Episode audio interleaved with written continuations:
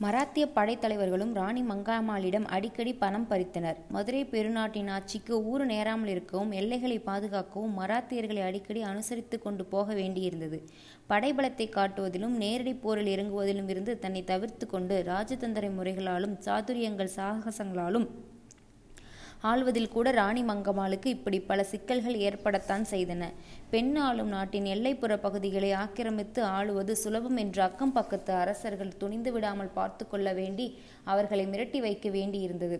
மிகவும் தொலைதூரத்தில் இருந்தாலும் அடிக்கடி தெற்கே படைகளை அனுப்புவதில் உள்ள சிரமங்களாலும் டில்லி பாதுஷாவின் உதவிகள் கிடைப்பதும் சில இடையூறுகள் விளைந்தன. திருச்சிரபுரத்தின் எல்லைப்பகுதியில் சில சிற்றூர்களை உடையார்பாளையம் சிற்றரசன் கைப்பற்றி ஆண்டு வந்தான். அவனிடமிருந்து அந்த ஊர்களை மீட்பதற்காக பாதுஷாவின் படைத்தளபதி டாட்கானுக்கு நிறைய பொருள் கொடுத்து முயன்றாள் அவள். அவ்வளவு பொருள் உதவி செய்தும் டாட்கானே நேரில் வர முடியவில்லை. மங்கம்மாள் இழந்த பகுதிகளை மீட்பதற்கு படைவீரர்களை மட்டுமே அனுப்பி வைத்தான் அவன். ரங்ககிருஷ்ணனின் மகன் விஜய சொக்கநாதன் குழந்தையாயிருந்தாலும் அவனுக்கே முறையாக முடிசூட்ட விட விரும்பினாள் அவள். அந்த குழந்தை குழந்தைக்கு முடிசூட்டி ஆசி ஆட்சியுரிமை அளித்துவிட்டு அவனுடைய பிரதிநிதியாக இருந்து தான் ஆட்சி காரியங்களை நடத்தலாம் என்பது அவள் எண்ணமாயிருந்தது. தாய் தந்தையை இழந்து பாட்டியின் ஆதரவில் வளரும் சிறுவனை எதிர்த்து போர் புரிவது அப்படியொன்று வீரதீர பிரதாப பிரதாபத்துக்குரிய செயல் இல்லை என்ற எண்ணத்தில் எதிரிகள் குறைவாகவே தொல்லை கொடுப்பார்கள் என்பது அவளது கணிப்பாயிருந்தது. தன்னையும் தன் நாட்டையும் அதன் எதிர்கால வாரிசான குழந்தை விஜயரங்க சொக்கநாதனையும் சுற்றிப் பிறருடைய இரக்கமும் அனுதாப உணர்வுமே சூழ்ந்திருக்குமாறு வைத்துக்கொள்ள வேண்டும் என்று எண்ணினாள் அவள். ஒரு நல்ல நாள் பார்த்து நல்ல வேலை பார்த்து குழந்தை விஜயரங்க சொக்கநாதனுக்கு முடிசூட்டச் செய்தாள். தன் தலையில் சுமத்தப்படுவது எத்தகைய பாரம் என்பது அவனுக்கு ஒரு சிறிதும் புரியாத பாலப்பருவத்திலேயே அந்த பாரத்தை சுமந்தான் குழந்தை விஜயரங்க சொக்கநாதன். குருவி தலையில் பனங்காயை வைப்பது போல் என்பார்கள். இந்த முடிசூட்டு விழாவும் அப்படித்தான் நடக்கிறது என்று சிரித்து கொண்டே சொன்னார் ராசையம் மங்கம்மாள் அதை மறுத்தாள். குருவி எந்த நாளும் பனங்காயை சுமக்க முடியாது. இவன் அப்படி இல்லை வளர்ச்சியும் பொறுப்பையும் தாங்கும் பக்குவமும் இவனுக்கும் வரும். வரவேண்டும் என்றுதான் நானும் ஆசைப்படுகிறேன். தாயையும் இழந்து தந்தையையும் இழந்து வளரும் இவனை உருவாக்குவதற்கு மகாராணியார் அரும்பாடப்பட வேண்டியிருக்கும். மகனறிவு தந்தையறிவு என்பார்கள். தந்தை கண்காணா தந்தையின் பராமரிப்பில் வளர்ந்தால் தான் அது முடியும். இவனோ இந்த மண்ணில் பிறப்பதற்கு முன்பே தந்தையை இழந்துவிட்டான். பிறந்தபின் உடனேயே தாயையும் இழந்துவிட்டான். இவன் மட்டும் பிறந்திருக்காவிட்டால் இங்கு நான் இன்னும் உயிர் வாழ்வதற்கு அவசியமே இராது. இவன் பிறந்தனும் கூட சமயா சமயங்களில் இப்படி விரக்தி அடைந்தது போல் பேசுகிறீர்கள். இப்படி ஒரு பேரன் பிறவாமலே இருந்திருந்தால் மகானியா மகாராணியாரின் விரக்தி எவ்வளவாயிருக்கும் என்பதை என்னால் கற்பனை செய்து கூட பார்க்க முடியவில்லை. திருச்சிரபுரத்தை விட்டு நீங்கி மதுரைக்கு மாறி வந்ததில் என் துயரங்கள் அதிக அளவு குறைந்துள்ளன. ஆனாலும் பழைய துயரங்களும் இழப்புகளும் நினைவு வரும்போது எங்கிருந்தாலும் மனதை ஆற்றிக் கொள்ள முடியாமல் தவிக்கிறேன். இந்த குழந்தை பெரியவனாகி பொறுப்புகளை ஏற்ற பின் ஒருவேளை உங்கள் துயரங்கள் குறையலாம். சில வேளைகளில் சிந்திருத்து பார்க்கும்போது எனக்கே உங்கள் மேல் பரிதாபமாகவும் இரக்கவுமாகவும் இருக்கிறது. உங்கள் ஆறுயிர் கணவர் சொக்கநாத நாயக்கர் இருந்தபோதும் நிராதரவாக விடப்பட்டீர்கள். ரங்ககிருஷ்ணனைப் பெற்று குழந்தையாக வைத்துக்கொண்டு ஆட்சிக்கு வாரிசின்றி சிரமப்பட்டீர்கள். ரங்ககிருஷ்ணன் ஆட்சி பொறுப்பேற்ற பின்பாவது உங்கள் வேதனைகள் குறையும் என்று நினைத்தேன். ரங்ககிருஷ்ணன் ஆட்சி பொறுப்பேற்ற பின்னும் உங்கள் நிம்மதியும் திருப்தியும் நீடிக்காமல் அற்பாயுளில் போய்விட்டன. மறுபடியும் பொறுமையாக ஒரு வாரிசை வளர்த்து உருவாக்கு தொடங்கிவிட்டீர்கள். என்ன செய்யலாம்? என் வாழ்க்கையே இப்படி அவழ கதையாகிவிட்டது. என்றைக்குத்தான் இதிலிருந்தெல்லாம் விடுபட ஆண்டாளையும் ஸ்ரீ ரங்கநாதனையும் சேவித்து அருட்பயன் பெறப் போகிறேன் போ போ முடியப் போகிறதோ? உங்கள் ஜாதக லக்ஷணம் நீங்கள் நிம்மதியாக விட முடியலும் போதெல்லாம் அதிகமாக பிணிக்கப்படுகிறீர்கள். உங்கள் வாழ்க்கையின் பெரும்பகுதி அப்படியே கழிந்துவிட்டது. இந்த பேச்சிலிருந்து தன்மேல் ராசியத்திற்கு இருக்கும் கருணையும் அனுதாபமும் அவள் மனதை நெகிழ்த்தியது.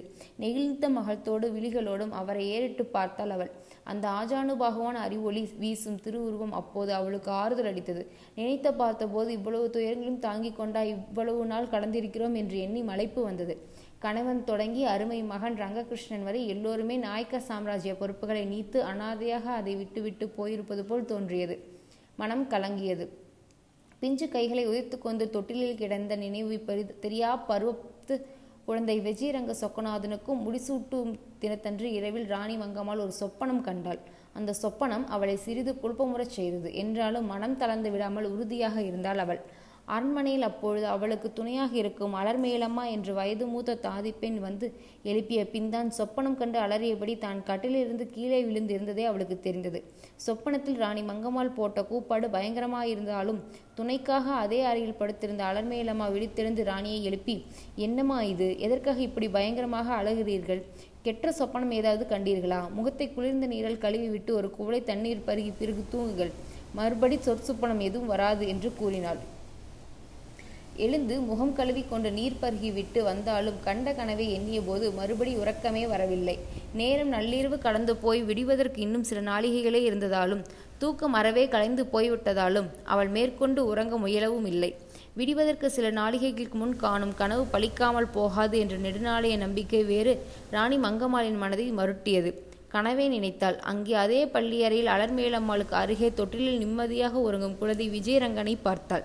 கனவை நம்புவதா? குழந்தையின் கள்ளங்கபடம் இல்லாத முகத்தை நம்புவதா என்று அவளுக்கு புரியவில்லை. மனம் பலவாறாக எண்ணியது.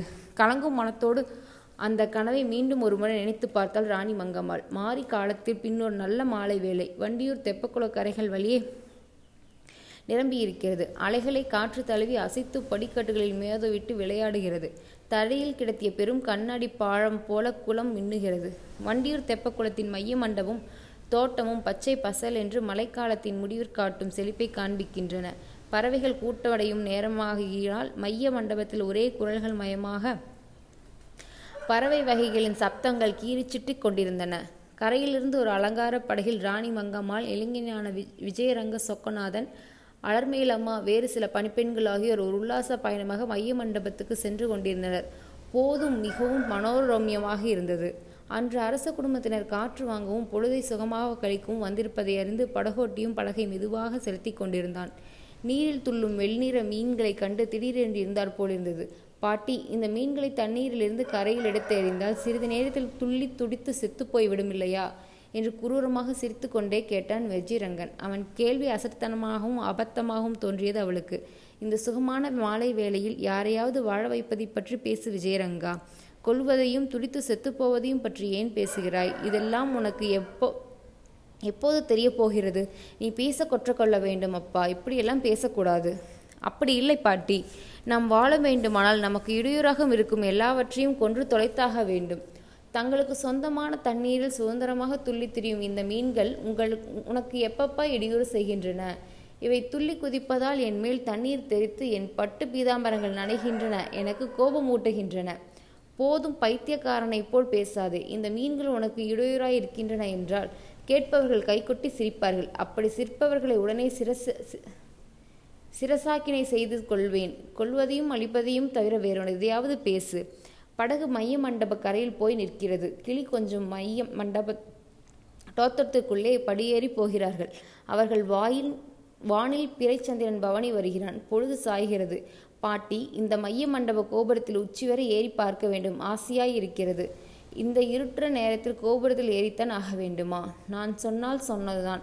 கட்டாயம் ஏறி பார்த்தே ஆக வேண்டும். வந் வாதத்துக்கு மருந்துண்டு பிடிவாதத்துக்கு மருந்தில்லை. உன் இஷ்டப்படி செய். பத்திரமாக ஏறி போய் பார்த்துவிட்டு விறங்கி விரைவில் இறங்கி வந்துவிடு. என்னோடும் நீயும் வர வேண்டும் பாட்டி. நாம் இரண்டு பேரும் சேர்ந்தே போகலாம். நானா? என்னால் எப்படி முடியும்? இந்த வயதான காலத்தில் இத்தனை பெரிய கோபுரத்தில் நான் எப்படியப்பா ஏற முடியும்? வந்து தானாக வேண்டும். பேரன் மேல் பிரியம் இருந்தால் வா வராவிட்டால் பிரியமில்லை என்று அர்த்தம். அருமை பேரன் என்று நீ சொல்வதெல்லாம் பொய்யா பாட்டி. ராணி மங்கம்மாள் அவனை ஏறிட்டு பார்த்தாள். பேரனின் விருப்பத்தை தட்டி கழிக்க முடியாமல் கோபுரத்தில் ஏற இசைந்தாள் அவள்.